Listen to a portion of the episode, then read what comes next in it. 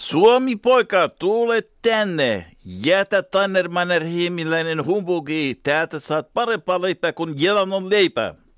Kansalaiset, Politiikan tarkkailijat Markus Leikola ja Jussi Lähde. Jos tämä asia ei pian selvene, minä menen radioon ja pidän puheen.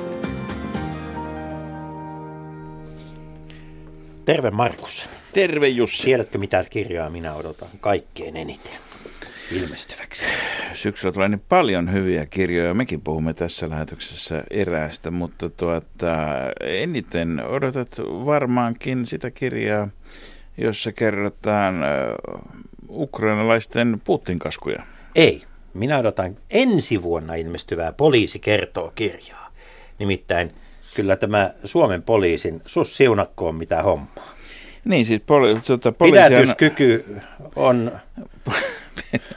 virasta pidätyskyky ja vaikka mitä kyky. Luottamus poliisin hän on niin ylhäällä, että se ei voi tulla kuin yhteen suuntaan ja poliisi tekee parhaansa pitääkseen huolta, että tämä kehitys vauhdittuu. Mutta mitä tämä nyt on? Se valtakuntahan on ihan sekaisin, siis se, eri puolilla... No, tämähän on hyvin yksinkertaista. Poliisi tarvitsee tietoa toimintansa tueksi, koska se on modernia ja nykyaikaista johtaa tiedolla. Ja tietoa tietysti antavat tiedonantajat, emme viittaa nyt erääseen lehteen, vaan, vaan poliisin ihan omiin tiedonantajiin. Ja näistä pidetään rekisteriä, jotta poliisi tietäisi itsekin, mistä tieto tulee. Ja sitä rekisteriä taas taas tuota, ei poliisi ole itse sitä mieltä, että sitä tarvitsisi pitää yllä ja noudattaa, ja myöskin poliisin johtajat ja ylipäälliköt, ylipäälliköt ovat sitä mieltä, että sitä ei tarvitse, ja jopa jopa tuota, poliisi, joka sattuu tällä hetkellä olemaan eduskunnallakin valiokunnan puheenjohtaja, Kari Tolvanenkin on ollut sitä mieltä, että ei sitä tarvitse ylläpitää, niin, niin tuota, kysymys kuuluu, että mitäköhän se tieto sitten mahtaa olla, kun ei sitä kukaan mitään tiedä. No mutta siis miten tämä nyt, siis, kun valtakunnan syyttäjäkin on nyt pistetty hyllylle?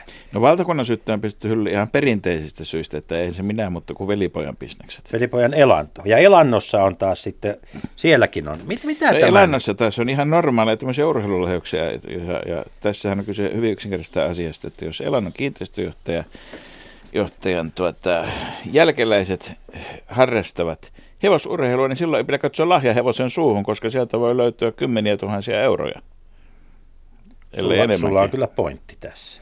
Mutta, mutta, mutta, siis, mutta, mutta kaiken kaikkiaan... Mistä tämä kertoo? No, tämä kertaa... Onko yhteiskunta romahtamassa vai onko yhteiskunta... Ei, kun EU sitä, harmonisoituu ja, ja, ja tuota, Suomi on saavuttamassa paikkansa idän ja lännen välissä. Me saamme toisaalta niin venäläismallisen korruption, mutta toisaalta myös etelä-eurooppalaismallisen tämmöisen, tämmöisen järjestelmän, jossa ei, asiat ovat yhdellä tavalla niin kuin ne näyttävät olevan ja toisella tavalla ne eivät ole edes silläänkään tavalla.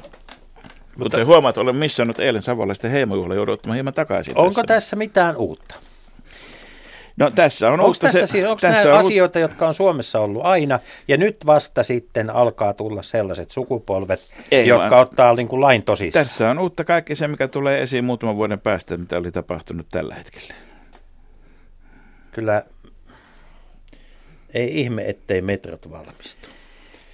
Niin, mutta metro menee tunnelissa. Toisin, sen sijaan tunnelin sijasta niin tuolla tuota, Ukraina ja Venäjän rajamailla, nykyisellä Venäjän ja Venäjän rajamailla päädyttiin siltaan. Niin siis Vladimir Putin hän on halunnut selvästi olla sillan rakentaja. Sillan rakentaja kansainvälisessä politiikassa ja ja tuota Kertsinsalmen silta, joka on 227 metriä pitkä ja 45 metriä korkea, rautatiesilta on valmistumassa. Ja Siinä siitä on siis muuten... nyt tällä viikolla saatu se iso kaari siihen kyllä, keskelle. Kyllä, keskelle tuota, ja tämä kaari tietysti on kaari, joka lähtee aina Vladimir Suuresta toiseen Vladimir Suureen, eli, eli kattaa koko Venäjän historian. Tota, ja, ja jos, ei pääse, niin. jos ei pääse lännen kanssa samaan päiväkertsiin tai iltakertsiin, niin pitää oma kertsi silloin saada rakennettua. Niin ja sitten tuota, tässä ei ole kyse tämmöistä Patjomkinin kulissista, vaan että nyt ensimmäistä kertaa siis tätä on yrittäneet, tätä sillan rakentamista on yrittäneet, britit sitä on yrittäneet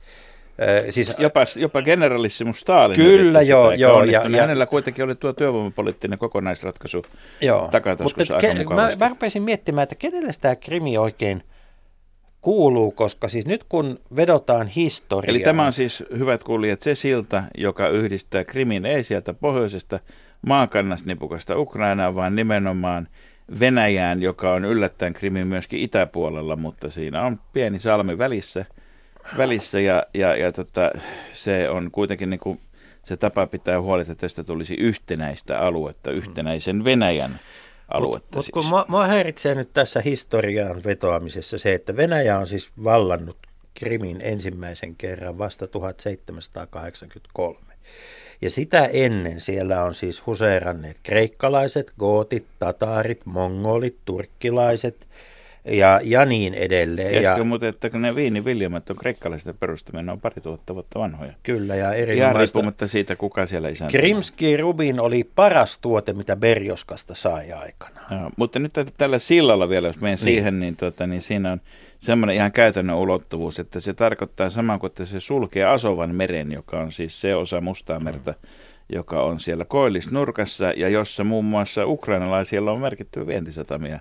Mariupol ja monia muita semmoisia, ja nyt kun siihen pannaan silta, niin se tarkoittaa samaa kuin, että siinä on ensinnäkin jo sillan rakennuksen näiksi venäläiset ilmoittanut, että laivaliikenne on rajoitettu toisinpäin. Ukrainalaiset laskevat, että tästä on, tästä on kymmenien miljoonien dollarien haitat vähintäänkin heidän ulkomaankaupalla ja viennilleen ihan konkreettisesti.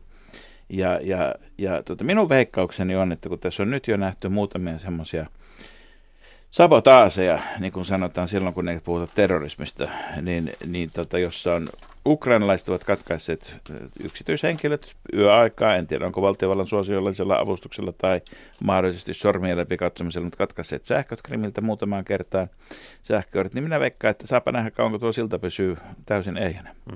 No sähköt on poikki muuallakin. Sähköt ovat poikki Houstonissa. Houston, you have a problem. tuota, hirmumyrsky ja, ja tämmöinen tornado, nehän ei ole sinällään ö, Teksa, meillä Teksasissa mitään uutta. Niin sinä olet Texasin kunnia kansalainen peräti. Kyllä, siis Teksasissahan on, Kuka se nyt saa kunnian tästä Texasin tilanteesta? no se, on, se onkin tässä se mielenkiintoinen homma. Eikö tämä niin kuin Katriinan ja New. Orleansin jälkeen, voisi sanoa, että jotain hän on opittu, onhan, onhan, on. No silloinhan kävi niin, että 2005 George W. Bush lensi lentokoneella yli ja antoi lausuntoja siitä, että miltaista jälkeä on, on ollut. Ja niin se, se, ei oikein, se ei oikein niin kuin amerikkalaista äänestäjäkuntaa, se, se ei lämmittänyt. Saati sitten, saati sitten niin kuin kärsiviä perheitä, heidän sukulaisiaan.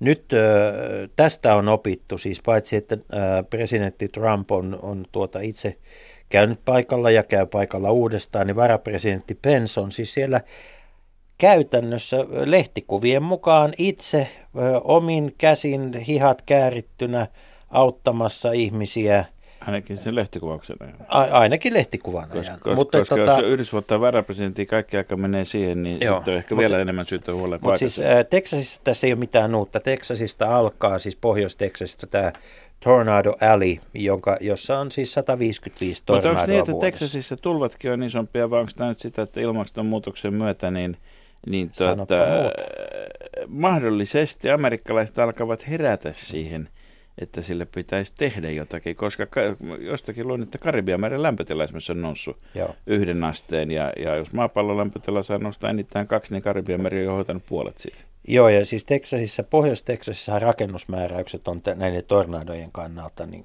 takia, niin kuin, ne on tiukemmat. Tämä, ei, ei ihan koske sitä aluetta kaiken kaikkiaan, mihin nyt on. Mutta Louisiana sitten on, on, on taas, voi sanoa jo bruttokansantuote per capita on, on niin kuin, ei ole niin kuin Yhdysvaltain osavaltioiden parhaimmistoa. Se Texasin iso ongelma on se, että vaikka Texas on vauras, menestyvä osavaltio, niin siellä on heikoista huolehtiminen on ollut Yhdysvalloissa ihan siellä heikoimpien osavaltioiden osalla. Että siellä ei sellaista valmiutta ole. Texasin valtti tässä tilanteessa on kylmästi 36 valitsijamiestä. Texasissa ei voi möhliä, ei, ei Trump eikä No, mitä tä- republikaaninen mitä tästä, puolue. Mitä tästä seuraa Trumpille? Tämä, tämä, tämä, on, on ensin, ensinnäkin siis fokus on pitkästä aikaa jossain muualla kuin Venäjä-tutkinnoissa tai Trumpin omissa toiminnoissa. Nyt katsotaan, eh, onko, onko hän, käyttäytyykö hän presidentillisesti. Ja mä luulen, musta näyttää nyt siltä, että tässä tässä on niin kuin, nyt hän on ottanut, ottaa tässä sen... Siellä ei ole kansalliskartteja vielä kutsuttu apuun vai onko? No ei, ei vielä, mutta hän ottaa selkeästi tässä nyt sen käsikirjoitetun roolin. Nämä on kaikki hyvin harkittuja, nämä hänen lausuntonsa ja tämä esiintyminen. Hän on raottanut hieman omaa lompakkoaan ja, ja näin poispäin, mutta tota, seuraava tornado on tulossa. Irma on tällä hetkellä luokitukseltaan kolmonen ja se on... Mutta jos Trump olisi johdonmukainen, niin hän tässä vaiheessa hän yhdistäisi tulen ja veden. Eli toisin sanoen hän lupaisi muuttaa kaikki nämä autotehtaat teräs- ja rauta venetehtaiksi ja tarjoaisi Houstoniin kaikille ilmaiset veneet ja sitä kautta töitä amerikkalaisille. Kyllä se siitä suttaantuu.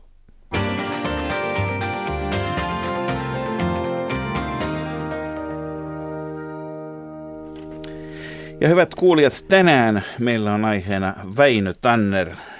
Tekisi mieli sanoa Suomen itsenäisyyden ensimmäisen puoliskon suuri tuntematon. Lasse Lehtinen, olet kirjoittanut hänestä juuri elämäkerran. Tervetuloa.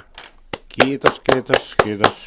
Ja historioitsija Erkki Vasara, sinä tunnet saman aikakauden ja olet äh, laulu Rela, Christian Relanderin elämäkirjuri. Tervetuloa. Kyllä, kiitos. Miten se on laskettu, että onko näin, että me suomalaiset emme tunne Tanneria tarpeeksi? Siinä kävi niin, että kun sosiaalidemokraattinen puolue sitten pitkän pyristelyn jälkeen 60-luvun lopulla ja 70-luvulla päätti lakata vastustamasta Urho Kekkosta ja Neuvostoliittoa. Eli käänsi kurssinsa 180 astetta. Niin sen seurauksena sitten piti aika nopeasti unohtaa tämmöinen suurmies kuin Väinö Tanner, koska se ei ollut enää poli- poliittisesti sopivaa ja korrektia häntä muistella, ei ainakaan hyvällä muistella. Ja tuota, siinä nyt ei tehty sillä tavalla niin kuin vanhassa Neuvostoliitossa, että leikattiin äijät pois valokuvista, tehtiin fotomontaaseja, mutta tuota, eipä paljon puuttunut, koska sen jälkeen sitten Tanner aika nopeasti, parissa kolmessa vuosikymmenessä, niin hänestä tuli sosiaalidemokraattien omassa kertomuksessa myöskin tämmöinen epähenkilö ja sitten sanottiin että hän oli ulkopoliittisesti naivi sodan jälkeen. Se tarkoitti sitä, että jos ei ollut Uro Kekkosen ja Neuvostoliiton kannalla, niin silloin oli tietysti ulkopoliittisesti naivi. Ja tämä elämäkerta ilmestyy maanantaina, siinä on yli 800 sivua. Se on, miksi, se on saman miksi, kokoinen kuin Leikolan romaani, mutta ei yhtä syvällinen. Niin, siinä on yli 900 sivua. Mutta yhtä, yhtä kaikki tota, puhumme joka tapauksessa toista kiloa tota, olevien opusten sarjasta. Tot, miksi juuri nyt? Mik, onko Tanner jotenkin erityisajankohtainen? No nyt on tietysti tämä juhlavuosi. Sata vuotta itsenäistä Suomea kaikkien, kaikkien ihmeeksi. Ja on pakko sanoa, siis ihan vaikka en olisi kirjoittanut tätä elämänkertaa, niin itsenäisen Suomen ensimmäisen 50 vuoden aikana, niin ei ole ketään, joka vaikutusvallassa olisi mennyt Tannerin ohi. Siis kun ottaa kaikki hänen työnsä ja tekemisensä taloudessa ja politiikassa, niin hän oli ehdottomasti 51 vuoden ajan suurin vaikuttaja. Nyt ei ole kysymys maineen palautuksesta, vaan unohduksesta nostamisesta. Erkki Vasara, Helsingin yliopiston poliittisen historian dosentti. Oletko samaa mieltä edellisen puhujan kanssa? Oliko Tanner ensimmäisen, Suomen tähän asti sen ensimmäisen puoliajan vaikutusvaltaisin poliitikko? Kyllä mä hyvin pitkälti yhdyn Lassen kommenttiin miten, tässä. Miten tämä on mahdollista? Koska, pitääkö tämä sisällä sen, että Mannerheim ei ollut poliitikko? No Mannerheim on ihan oma tapauksensa, varmaan ehkä palaamme ehkä häneenkin sotilas. tuossa tuonempana mm. ja sotilaskin, mutta jos ajattelee sitä, sitä tilannetta, mikä Suomessa oli sisällissodan jälkeen 20-luvun alussa, niin, niin tuota, Tannerissa yhdistyivät ne pyrkimykset maltillisten porvareiden ja sosiaalidemokraattien yhteistyöhön ja tämän tyyppisen sillan rakentamiseen vuoden 18 suuren haavan umpeuttamiseksi, joka oli myös todellakin maltillisen porvariston näkemyksenä. Ja tätä linjaahan Tanner edusti koko poliittisen uransa hyvin pitkälti. Hän teki omaa rajansa vasempaan reunaan, eli sosiaalidemokraatista vasemmalle olevaan ryhmään, jonka hän näki pitkässä juoksussa ja ihan käytännössäkin suomalaisen demokratian uhkana. Niin, Mutta siis Suomi, Suomi, Suomi on varmaan ja, yksi niitä harvoja maita, jossa pari vuotta sisällissodan jälkeen on siis hallituksessa hävinneet mukana ja eduskunnan suurimpana ryhmänä. kahdeksan vuotta sisällissodan jälkeen, pieni täsmys. Mutta tuota, niin, niin Tanner oli tällainen sillanrakentaja. Ja toisella puolella, porvarillisella puolella, löytyy tietenkin myös joukkoja, jotka olivat samalla kanalla omalta puolelta ennen muuta nyt maalaisliitto ja edistyspuolue. Ja tämän ison kuvion varaan rakentui minun mielestäni myös se merkitys, mikä Tannerilla oli suomalaisessa politiikassa. Hän oli sillanrakentaja hyvin pitkälti maltillisen vasemmiston ja maltillisen porvariston välillä. Ja tämähän sitten näyttäytyy vuonna 1937 Kajanerin punamultahallituksen synnyssä. Ja toisaalta Tanner kantoi myös sitä, sanokaamme nyt ihan reilusti, vaikkapa isänmaallista kuviota siitä, että Suomellahan oli turvallisuusuhka tuolloin. Ja se, mitä Tanner teki sitten jatkosodan aikana ministerinä ja joutuu siitä sitten ikävyyksiin, niin se oli tavallaan huipennus sille politiikalle, joka sitten tavallaan kaatui Neuvostoliiton voittoon jatkosodassa, jonka jälkeen tuli aivan uudet kuviot. Ja sillä politiikalla ei siinä tilanteessa enää ollut välttämättä merkitystä, mutta sitten kun tullaan takaisin 50-luvulle ja Tanner pääsi uudelleen asemin puolueessa, niin hän jatkoi vielä tätä linjaa, mikä hänellä oli ollut, ja se kantoi hänet sitten vielä 60-luvulle, kunnes tultiin sitten siihen, mistä Lasse tässä äsken puhui, eli puolue otti uuden suunnan. Ja, ja tuota, mä olen lähtenyt siitä, että, että se mitä nyt sitten meidän puolueen historiakirjoituksessakin pidettiin naiviutena ja muuta, niin itse asiassa se aiheutti sen, että SDP suomettui 20 vuotta myöhemmin kuin mitä se olisi voinut tehdä heti sodan jälkeen, jolloin ehdotettiin yhteistyötä SKDLn kanssa. Ja, eli tämä torjuntataistelu jatkuu vielä 20 vuotta. Ja se osti koko isänmaalle sen verran lisää aikaa, että sitten Neuvostoliitto oli jo lahonnut sisältäpäin, että se ei ollut enää yhtä vaarallinen kuin se oli silloin 40, 50 ja 60-luvulla. Tätä niin. varsinaisesti 70- ja 80-luvulla kailotettu, että Neuvostoliitto on lahonnut sisältäpäin. Tota, mä kävin äh, tutustumassa tämän hetken historian, koululaisten historian oppikirjoihin. Ja tuota, Tanner mainitaan siellä yhdessä ainoassa yhteydessä sotaan syyllisenä tuomittu. Onko niin, että Väinö Tanner on retusoitu mies, Erkki Vasara? Onko käynyt niin, että hänet on Suomen virallisesta historiankirjoituksesta ja, ja oppikirjoista niin kuin retusoitu pois? No jos ajattelee laajaa suurta suomalaista yleisöä, niin kyllähän Tanner saattaa olla jo varsinkin nuoremmalle polvelle varsin tuntematon henkilö, mutta me nyt keskikäisille ja hieman vanhemmille ihmisille, niin kyllähän Tanner vielä on legendaarinen vanha väiski, jos sanotaan sitten, että Leskisen väen oli se nuorempi väiski, niin kyllähän Tanner siinä mielessä muistetaan ja hänen merkityksensä tiedostetaan. Mulle tulee mieleen se, että kun, koska se nyt oli vielä pari 30 vuotta sitten, kun Tanner sai muistomerkin Hämeentielle Elannon silloisen pääkonttorin eteen siihen Haapaniemen urheilukentän kupeeseen, niin taisipa se olla se tiedonantajalehti, joka silloin kirjoitti hyvin tylysti, että minkä vuoksi tällaiselle sotasyylliselle ja oikeistokaverille niin vielä pystytetään muistomerkki. Tämä kuvaa minun mielestäni sitä, sitä asetelmaa, että hänet kyllä tiedostettiin tiedostettiin, että minkä, minkä linjan mies hän oli ja tiedonantajan taustatahoille hän on tietysti roisto.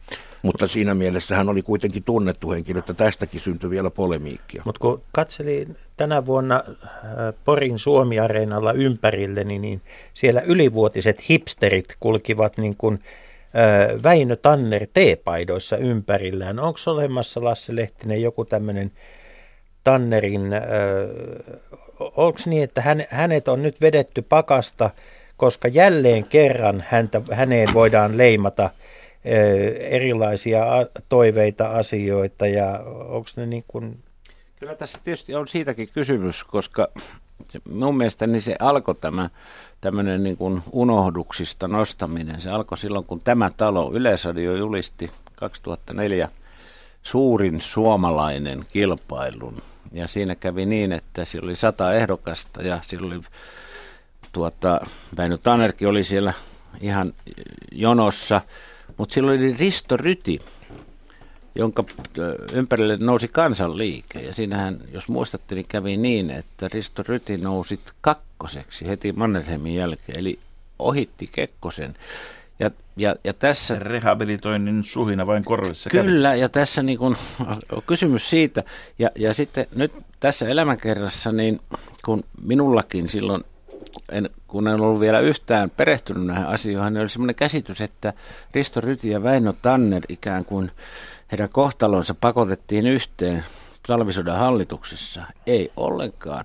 He olivat 20 vuotta jo olleet työpari ja nimenomaan Suomen Pankin kautta, koska Väinö Tanner oli nuoresta pitäen niin joko Suomen Pankin tilintarkastaja tai pankkivaltuusmies, sitten myöskin pankkivaltuusmiesten puheenjohtaja. Ja nämä miehet, toinen oikealta, toinen vasemmalta, niin hyvin saumattomasti myöskin sitten hoitivat sen ö, talouspolitiikan silloin maailmansotien välissä, joka huipetui siihen, että sitten 30-luvun sen alu, alkupuolen laman jälkeen tuli taloudellinen nousukausi ja Suomi oli aika hyvässä iskussa taloudellisesti ja myöskin sitten oli näitä kansallisen eheytyksen piirteitä silloin 30-luvun lopulla, 38-39. Ja se oli nämä kaksi äijää, jotka sitä enimmäkseen veivät saumattomasti eteenpäin. Että sitten kun he joutuivat siihen talvisodan hallitukseen, niin he osasivat lukea toistensa ajatuksiakin.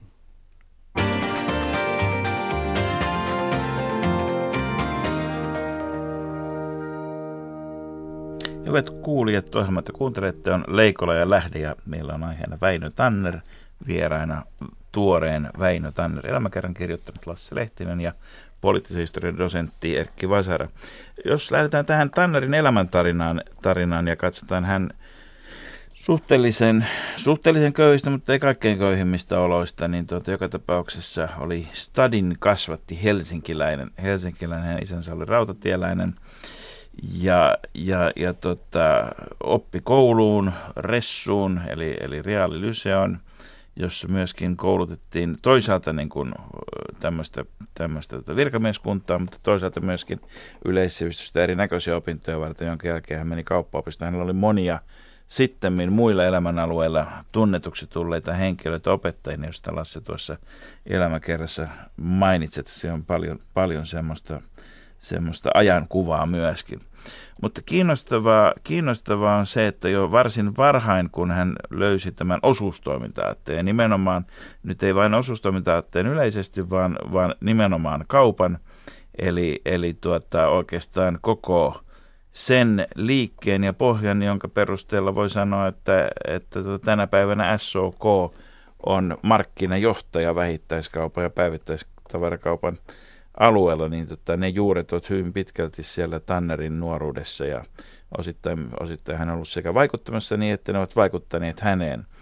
Tota, kiinnostavaa on se, että hän, hän kuten tyypillisesti teollisuudessa tehtiin, lähdettiin hakemaan ulkomailta oppia. Mutta hän lähti kaupan alueelta hakemaan ulkomailta oppia. Ja tämä, tämä tuota, ei ole, miten nyt sanoisin, se ei ole ehkä tänäkään päivänä kaupassa se ihan normimenettely – menettelytapa. Mistä, miten, miten tuota, mistä nuorelle Väinö Tannelle syntyy kiinnostus lähteä Saksaan, lähteä Englantiin, lähteä istumaan osuustoimintaliikkeen kokouksissa ja opetella, miten kauppa toimii muualla? Hän 1900 ja 10-luvulla. Kyllä. Hän oli hän teki tämän liikemiesten kauppaopiston aika lyhyessä ajassa, oli siellä sitten primus, hän oli, niin kuin tänään sanottaisiin, hikipinko. Hän halusi olla paras ja teki töitä sen eteen. Että hän ei ollut sillä lailla automaattisen lahjakas, että se olisi tullut kymppejä tuosta vaan. Mutta silloin maisteri Yrjö Jansson sanoi, että nuori mies, lähtekää opiskelemaan osuuskauppaoppia, koska se on yleistä, se tarkoittaa yleistä hyvää, se ei tarkoita liikevoittoa kapitalistille, vaan tuota, että tässä on niin kuin suuremmasta ideologista kysymys. No hän lähti, koska hän halusi kiihkeästi pois Suomesta, niin kuin nuoren miehen pitääkin, go west.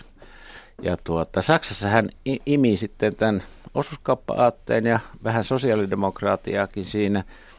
Tyypillistä tälle Tannerille – on se, että hän, kun hän oli hyvin säntillinen, kunnianhimoinen ja, ja, ja kunnollinen, hän tarjoutui aina sihteeriksi ensin kaikkiin tehtäviin. Ja käsi, joka pitelee kynää, käyttää valtaa, eikö niin? Ja tuota, hän oli sihteeri. Eikä välttämättä ole se ensimmäiseksi hamuttu tehtävä. Ei, ei, ei nimenomaan. Ja sitten kun hän suoritti sen erittäin hyvin, niin sitten kun piti valita sitten jo puheenjohtaja tai toimitusjohtaja tai muuta, niin hän hivuttautui kaikkiin asemiin, politiikassa, elannossa. Hän itse asiassa järjesti elannon, elannon toimitusjohtajakilpailun semmoiseksi, että tuntomerkit täsmäsivät pelkästään Väinö Tanneriin. Sihteerin laatimat. Sihteerin laatimat pätevyysvaatimukset no ja niin, niin edelleen. Ja, ja tuota se erittäin hienosti peitelty näennäinen vaatimattomuus. Eli syntyy aina vaikutelma siitä, että tuota Väinö Tanneria pyydetään ja velvoitetaan näihin tehtäviin, joihin hän itse asiassa kovasti itse pyrki, mutta peitti sen. Ajatelkaa, että hän oli kolme kertaa presidenttiehdokkaana tuota, ennen, maailmansotien välissä. Ja sai aina eniten valitsijamiehiä, mutta tietysti ei tullut valituksi presidentiksi, koska porvareilla oli yhteensä enemmän valitsijamiehiä. Mutta hän myöskin näillä omilla, ja hän, hän ei ollut edes aina puolueen puheenjohtaja, mutta aina jos piti SDPstä joku pyytää isoa tehtävää, niin se oli aina pyydettiin Väinö Tannerin. Lasse Lehtinen, jos vaalitapa olisi silloin ollut toinen, olisiko Tannerista tullut presidentti? Edwin Linkomies sanoo muistelmissaan sodan jälkeen, siis nehän julkaistiin vasta vuonna 70, mutta hän kirjoitti ne vankilassa. Ja hän sanoi, että jos heti sodan jälkeen Suomessa oli ollut vapaat vaalit, niin Väinö Tanner olisi valittu siis 40-luvulla Suomen presidentiksi vapaissa vaaleissa, mutta meillähän ei sitten vapaita vaaleja ollut ennen kuin Neuvostoliitto romahti. Mutta ei 20- ja 30-luvulla. Hän oli joka tapauksessa ehdolla ensimmäiseen eduskuntaan, no jo, jo 07 ja pääsikin. Nuorimpana. Pääsi, pääsi sinne nuorimpana. Hän oli pitkään, pitkään nuori. Miten Erkki Vasara, pitikö aikalaiset häntä pyrkyrinä vai kunnianhimoisena vai kummajaisena? Ennen kuin menen tuohon, niin vielä, aivan, ennen kuin menen tuohon, niin vielä tuohon äskeiseen, kun Lasse sanoi tuossa, että go west, ja kun hän tämän osuustoimintaliikkeen innoittamana niin tutustu kansainväliseen toimintaan, muun muassa Saksaan ja niin edelleen, niin tässä on minusta myös kytkentä siihen, miten hän mielsi loppujen lopuksi sitten sosiaalidemokratian. Eli hän suuntautui maltilliseen, maltilliseen länsimaiseen sosiaalidemokratiaan ja pysyi visusti erossa esimerkiksi kansanvaltuuskunnan toiminnasta sisällissodan aikana ja sisällissodan päätyttyä kävi Ruotsissa ja Tanskassa ja julisti siellä, että suomalainen sosiaalidemokratia suuntautuu länteen ja parlamentaariseen toimintaan. Et siinä oli tämäkin lähtökohta kohta tavallaan niin kuin yhdessä siihen, kun hän kävi ulkomailla ja omaksui länsi-eurooppalaisia ajatuksia. Mutta mitä sitten tulee tuohon hänen kansanedustajaksi tulemiseensa jo 07 ja hän oli pitkin kymmenlukua eduskunnan jäsen, niin tuota, enpä usko, että häntä nyt, tai Lasse tietää tämän paremmin, mutta tuota, en mä usko, että häntä sinänsä minkälaisena pyrkyrinä tuossa vaiheessa pidettiin vielä. Hän oli silloin vielä varsin nuori mies ja monet muutkin sen ikäiset tulivat eduskuntaan valituiksi. Hän oli yksi monista uusista nuorista kyvyistä, johon varmasti monet uskoivat puolueessa, mutta tuota, ajatus siitä, että häntä olisi pidetty pyrkyrinä, niin minusta se on vieras. En tiedä, sinä tiedät paremmin. Niin, siis se kaunahan häntä kohtaa alkoi kyllä tietysti silloin, koska silloin SDP perustettiin 1899, niin alusta pitäen siellä oli tietysti linjariita. Ja muutenkin perinteet tänäkin päivänä. Niin, linjariita. Toveri, to, toveri, toveri, vihollinen, verivihollinen puoluetoveri. Kyllä. Niin, niin tuota, se, se sosiaalidemokraattien jyrkempi siipi, josta sitten monet, monista tuli sitten kommunisteja, ja, ja, jotka, jotka halusi punakapinaa, niin, niin tuota, kyllä he alu, alusta pitäen arvostelivat Tanneria nimenomaan siitä, että hän sopuilee porvareiden kanssa, hän rakentaa yhteistyötä. Ja hän te... Mutta sitten kun hänestä tuli... Sosiaalidemokraatilla oli paljon myöskin järjestöpäätöksiä, milloin ei mennä samoihin urheiluseuroihin, joo, joo, kyllä. milloin ei muuten, että, nämä, nämä, niin kuin, tota, että ne ei ollut vain pelkästään keskustelukerrokysymyksiä. Ei ollenkaan. Mutta eikö tässä ollut niin kuin pitkältikin tavallaan jo kypsymässä tämä sisäinen jako Jyrkkiin ja vasem, vasemmalle, vasemmalle kulki ihan maltillisiin, että se ei välttämättä ollut niin niin kuin ajatusta siitä, että tämä Tanner nyt on tässä erityinen pyrkyri, Mennä... vaan hänet nähtiin erilaisen aatteen ajat, ajattelijana puolueen sisällä. Niin tota, Lasse Lehtinen, Erkki Vasara, mikä oli Tannerin suhde luokkataistoon ja sosialismiin? Kyllä se oli ehdottomasti se, että, että aseilla näitä Mutta oliko, oliko ei, hän ei sosialisti? No hän, sanotaan nyt näin, että tuota, kyllä hän oli aika pragmaattinen siinäkin suhteessa. Hän oli nuorena miehenä, koska hän opiskelija käänsi näitä tuota, Kautskin ja, ja kirjoja ja, ja marksilaisuutta. Hän opiskeli tarkkaan ne, ne asiat teoriassa, mutta viimeistään silloin, kun hänestä 1915 tuli Elannon toimitusjohtaja, niin hän huomasi, että, että Mooses on Mooses ja business on business, eli toisin osuuskaupankin pitää kannattaa.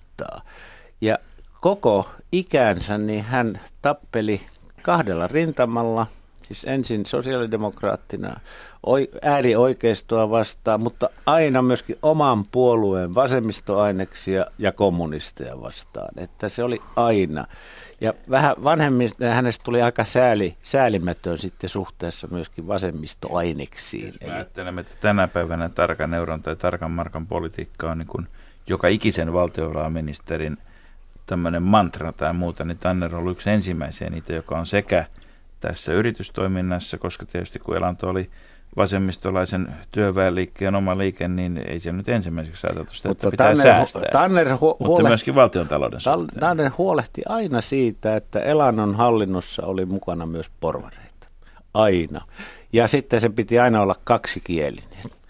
Ja sitten kun hänelle tuli nämä tunnetut vaikeudet, sotasyyllisyys, oikeudenkäynti ja vankilatuomio, niin se porvarillinen puoli elannossa pelasti hänet sitten ja, ja piti hänet asemissa. Ja, ja tämäkin oppi oli otettu Saksasta ennen ensimmäistä maailmansotaa, jossa myöskin oli nämä linjariidat, jossa se maltillinen puoli oli niskan päällä kysymys kuuluu, että oliko, oliko Tanner sosialisti, niin, niin mä sanoisin näin, että sosialisti ja sosialismi ovat sellaisia käsitteitä, jotka on äärimmäisen venyviä. Että tuota, mitä on sosialismi ja mitä on sosialistina oleminen. Että totta kai, totta kai tuota noin Tanner 20- ja 30-luvullakin niissäkin tilanteissa oli siinä mielessä sosialisti, että hän oli puolueen mies ja katsoi kielteisesti mm. tiettyjä porvarillisten puolueiden toimintoja vastaan, totta kai. Mutta että, että sosialismi kommunismi, niin sillä lailla kun se ymmärrettiin tuolloin, niin sillä oli kaksi vaihtoehtoa kommunistinen sosialismi, jolla oli esimerkki rajan takana idässä, ja sitten maltillinen länsi-eurooppalainen sosialismi, joka ei välttämättä pureutunut yhteiskunnan perusrakenteisiin toteuttamalla sosialistisia uudistuksia sanan täydessä merkityksessä. Mutta, kun... Mutta hänelle sosialismi oli markkinatalouden pohjalta edistyksellisiä uudistuksia toteuttavaa parlamentaarista toimintaa, jolla tähdättiin vähävaraisen kansan olosuhteiden, taloudellisten ja muiden olosuhteiden parantamiseen rauhanomaisesti parlamentin kautta mahdollisesti mahdollisesti, mikäli, mikäli se toimii, niin yhteistyössä keskusta porvariston kanssa. Mitä se eroa tässä on sitten alkion ajattelu? Tuo on erittäin hyvä kysymys myöskin, että mikä on ero alkion ajatteluun. Alkio Mutta si- ajatteli tietysti joo. tuottajaväestön kannalta ja Juuri tämä näin. oli kuluttajia. Juuri näin, siinä se tulee se iso ero. Jossain vaiheessa sanottu, että kuluttajien täytyy tehdä yhteistyötä, jotta tuottajilta kuluttajille se Aivan. leipä siirtyy. Tuota, mennään, mennään vielä tuota hetkeksi tuohon aikaan sata, sadan vuoden taakse, jota tänä vuonna on muisteltu päivä päivältä miltei. Miten, miten on mahdollista, että ylipäätään kun syksyn alussa, alussa to, to, täsmälleen sata vuotta sitten tilanne kärjistyi, perustettiin suojeluskuntia, perustettiin punakaarteja, Eduskunta oli julistautunut korkeimman vallan käyttäjäksi Suomessa, mutta samaan aikaan Venäjällä tilanne alkoi kehittyä niin kaoottiseksi, ja Venäjällä ennen kaikkea väliaikainen hallitus ei ollut ollenkaan samaa mieltä siitä, että kuka on korkeimman vallan käyttäjä Suomessa. Ne, ja alkoi näyttää ilmeiseltä, että bolshevikit, jotka myöskin hyvin ahkerasti reissasivat Suomessa ja pitivät yhteyttä sosiaalidemokraattiseen puolueeseen, niin miten, miten on mahdollista, että, että Tanner, Tanner tuota, saattoi säilyä – ikään kuin tämän ristiriidan ulkopuolella ja kuitenkin olla ihan keskeisissä valtiollisissa tehtävissä. No, hän, hän, oli, oli senaat, senaattorina hän oli, niin, tuota kesällä Oskari, Oskari, to, joo, Oskari, Oskari Toko, senaatissa hän oli valtiovarainministeri. Mm, hän oli valtiovarainministeri. Tai se, anteeksi, demarit oli mukana. Niin, demarit oli, siellä oli puolet demareita ja puolet porvareita. Oskari Tokoi oli senaatin päällikkö. Ja Väinö Tanner oli sen senaatin valtiovarainministeri. Jolla, ja hän oli sitten kaksi vuotta ollut jo Elannon toimitusjohtaja. Ja, ja hänen muun muassa hänen vastuulla oli tietysti semmoisetkin asiat kuin ruokahuolto ja, ja tuota, säännöstely. Silloin ja oli 17 oli pula, erittäin pula, pula vuosi. Tota, sota iski todenteolla ja ennen kaikkea mm. Venäjältä sikäläisten levottomuuksien takia ei saatu viljaa toisin kuin Joo. 16 ja 15. Ja silloin hän sanoi sitten koko ajan tälle jyrkemmälle porukalle, että ei, ei, ei, ei, nyt ei, älkää hurmaantuko nyt tästä vallankumouksesta, joka on mahdollisesti tapahtumassa tuossa rajan takana, että se ei ole meidän ratkaisu. No sitten kun punakapinat tapahtui, niin sitten tietysti Etelä-Suomi oli punaisten hallussa muutaman kuukauden. Elantohan oli siellä keskellä punasta. Tanelle tarjottiin kansanvaltuuskunnan valtiovarainministerin virkaa, josta hän kohtilesti kieltäytyi. Mutta, ja, Mikä ja, oli se reaktio, kun hän kieltäytyi? Se oli se, että jotkut sanoivat, että sut pitää ampua. Tietenkin se jyrkkä... Eikö se nyt aika loogista? Että... Se on aika loogista, mutta toisaalta ymmärrettiin, että hei, punakartikin tarvitsee ruokaa. Eli, eli elanto pyöri ihan niin kuin normaalisti, paitsi että Tanner teki kansanvaltuuskunnan kanssa sopimuksen, että niistä maksetaan. Niin kun ne oli niin kuin pakkootolla ensin päättivät. Ja hän saa aikaan senkin. No ei hänestä tykätty, siis se punakaarti ei tykännyt. Sitten onneksi tuli saksalaiset apuun ja, ja tuota, vallotti ensin Helsingin ja Etelä-Suomen. Ja saksalaisille oli kerrottu, von der Goltzille oli kerrottu, että siellä Suomessa on tämmöinen maltillinen sosiaalidemokraatti nimeltä Väinö Tanner. Ja heti kun saksalaiset tuli Suomeen, niin kämppiin. Von der Goltz kutsui Tannerin ja hänen kaverinsa kämppiin.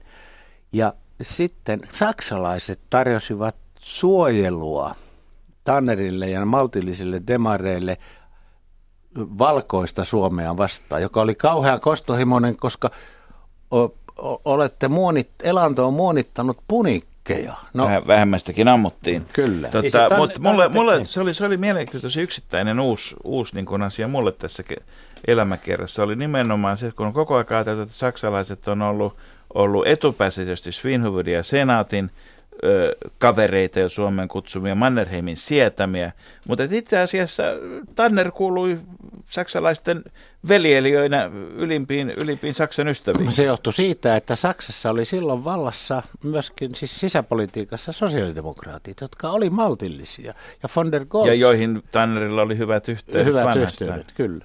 No, tämä sijoittaa niin kuin Tannerin paitsi tämän suomalaisen sisäku, sisäpoliittisen kuvion siinä tilanteessa, niin myös tavallaan jo siinä vaiheessa niin osaksi maltillista länsi-eurooppalaista sosiaalidemokraatia, joka tässä näyttäytyy, mikä juuri mainitsi tässäkin Ker- yhteydessä. Ja siihen tilanteeseen von der Kolt saattoi sitten tehdä oman ehdotuksensa, joka toimi.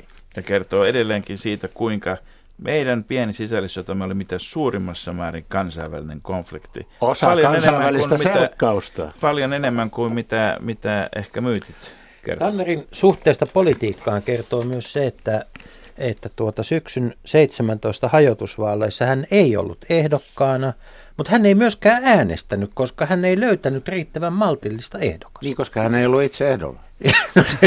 se on tietysti yksi, yksi vaihtoehto, yksi, yksi tulkita. Aino, se on minusta ainoa tämä, tämä, on, tämä, on, tämä, on, tämä, on, tämä, ja Lasse Lehtinen, kun tämä tulee toipuvan poliitikon suusta, niin tämä täytyy ottaa kaikki kyllä, kyllä tuota todesta, mutta, mutta et, tota, hänellähän oli siis sillä tavalla poikkeuksellinen asema, että hän ei ollut ammattipoliitikko, sitä ei, poliitikot eivät siihen aikaan muutenkaan ole. Eduskunta istuu vain kaksi kuukautta keväällä ja kaksi kuukautta syksyllä. Juuri näin, mutta tuota, mutta miten, tilan, miten sitten Lasse Lehtinen kävi niin, että, että tuota, mies, joka oli siis sekä punaisten että valkoisten tappolistalla, kymmenen vuotta myöhemmin on vastaanottamassa VT-presidenttinä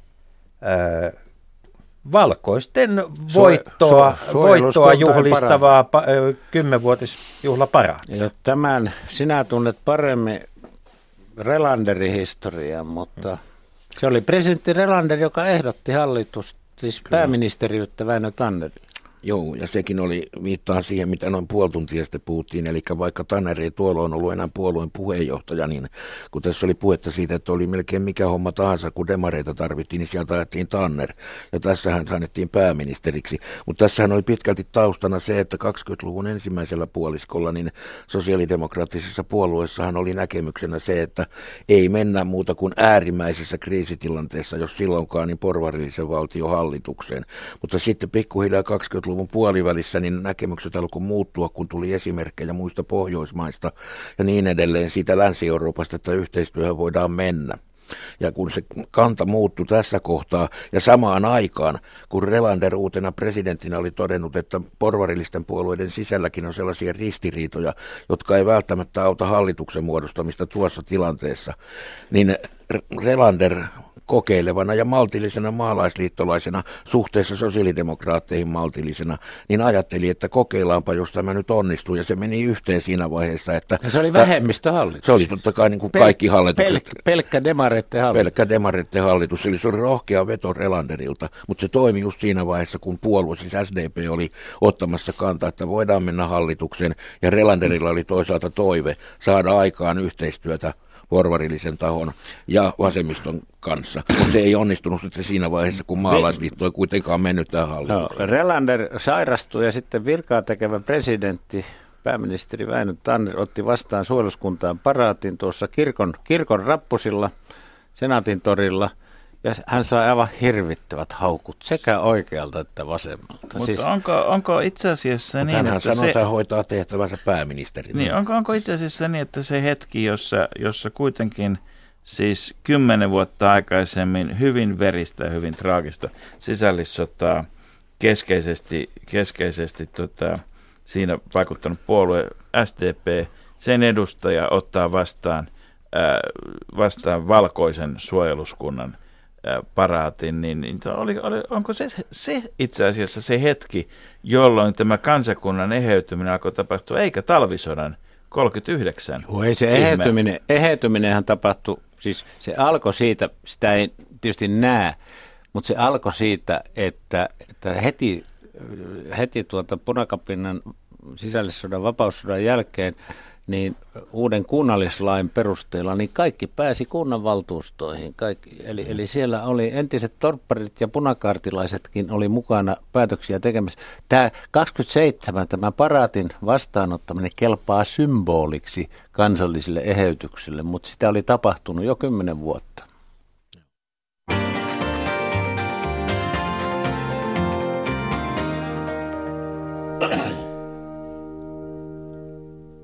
Väinö Tannerin elämästä ja teoista ovat kanssamme keskustelemassa. Tanner elämänkerran juuri kirjoittanut tohtori Lasse Lehtinen ja, ja tuota, poliittisen historian dosentti Erkki Vasara. Sitten kun mennään tuonne kohti, kohti Suomen itsenäisyyden ratkaisuhetkiä, puhutaan sotiin valmistautumisesta – ja Tanneria on monta kertaa syytetty nuukana miehenä, oli niitä nuukia muitakin niin kuin ryti, mutta tuota niin, että Suomella ei ollut riittävästi rautaa rajalla.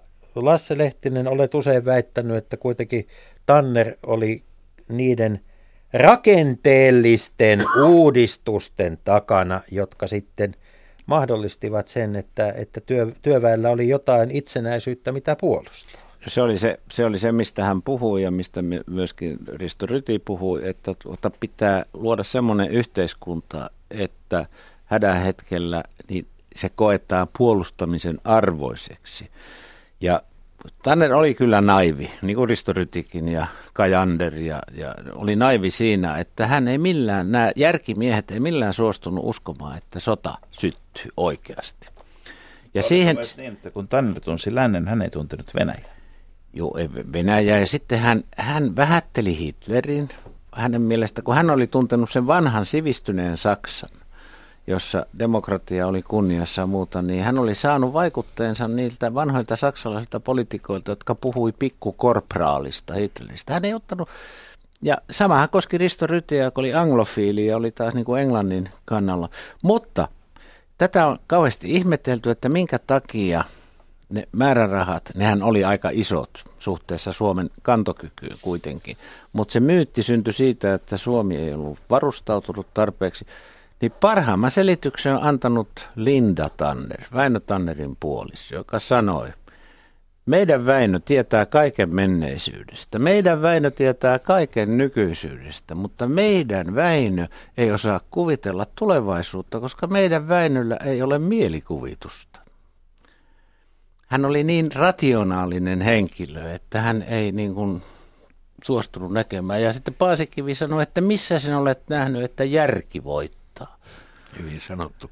Että kyllähän Tanner tässä kohtaa niin kohtalokkaaksi osoittautunutta idealismia edusti tavallaan, koska sotahan on järjetöntä ja hänelle ei mahtunut päähän se, että siinä tilanteessa kuitenkaan joudutta siihen hirveän katastrofiin, mihin sitten jouduttiin.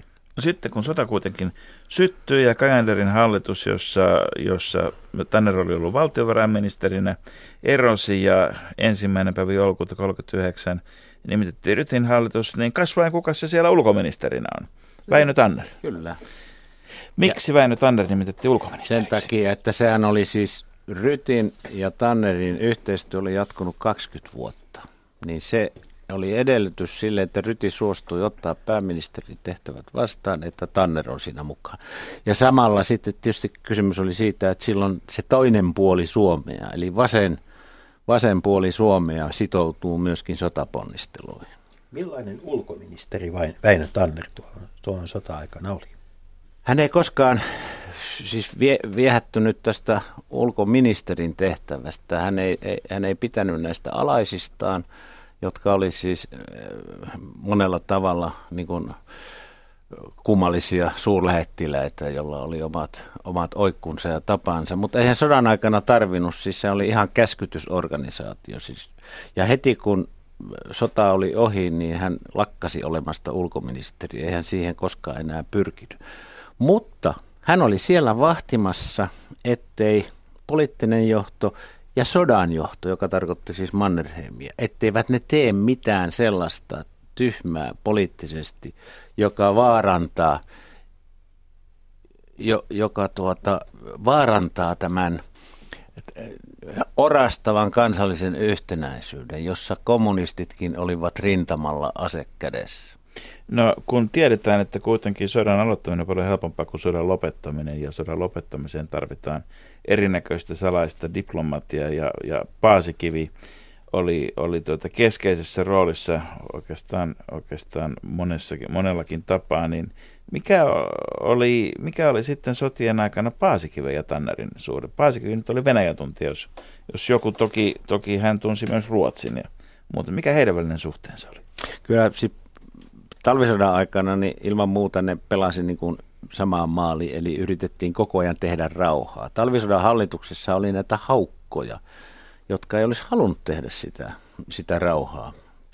Muun muassa ja, ja, ja Niukkanen hallituksessa ja Urho Kekkonen eduskunnassa vastustivat talvisodan rauhaa. Se ehkä johtui siitä, että heidän vaalipiirinsä oli siellä, siellä tuota, Viipurin tuota, läänissä. Mutta joka tapauksessa sotapropagandakin oli hoidettu niin hyvin, että kansakin luuli, että me ollaan vähän niin kuin niskan päällä tässä talvisodassa. Ja totuus oli aivan toisenlainen ja nämä hallituksen keskeiset henkilöt, Paasikivi mukaan lukien, niin saivat tietysti hyvää reaaliaikaista tietoa siitä, miten rintamat on niin kuin aika kestämättömässä tilanteessa. Eli kun Tanner ja Paasikivi olivat tehneet Tarton rauhan vuonna 2020, niin nyt he tekivät talvisodan rauhan yhdessä, ajoivat sitä siihen suuntaan vastustuksesta huolimatta. Toinen asia oli sitten jatkosota, koska siihen Paasikivi harmitteli sitä, että hän, kun hän oli vähän aikaa Neuvostoliitossa lähettiläänä, niin harmitteli sitä, että häntä on pidetty pimennossa tästä Suomen ja Saksan yhteistyöstä. No, se osoittautui sitten edulliseksi sodan jälkeen, että Paasikivi ei ollut niissä hommissa mukana. Niin sodan jälkeen Väinö Tanner ei enää puhunut, keskustellut kahden henkilön kanssa. Toinen oli J.K. Paasikivi ja toinen oli Urho Kekkonen. Ja nyt päästään sitten siihen, mistä, mistä tuota voitaisiin puhua voi sanoa, että kokonainen tunti tai kokonainen yö, mutta Lasse Lehtinen muutamassa minuutissa kiteytettynä. Mikä särki lopullisesti Tannerin ja Urho Kekkosen väliset suhteet? Ennen sotia tässä punamulta yhteistyössä nämä eh, tuota, miehet, Väinö Tanner ja Urho Kekkonen, löysivät toisensa. Kekkonen oli 20 vuotta nuorempi, mutta molemmat oli siis tämmöisiä, jotka vastusti ääri, äärioikeistoa ja äärivasemmistoa.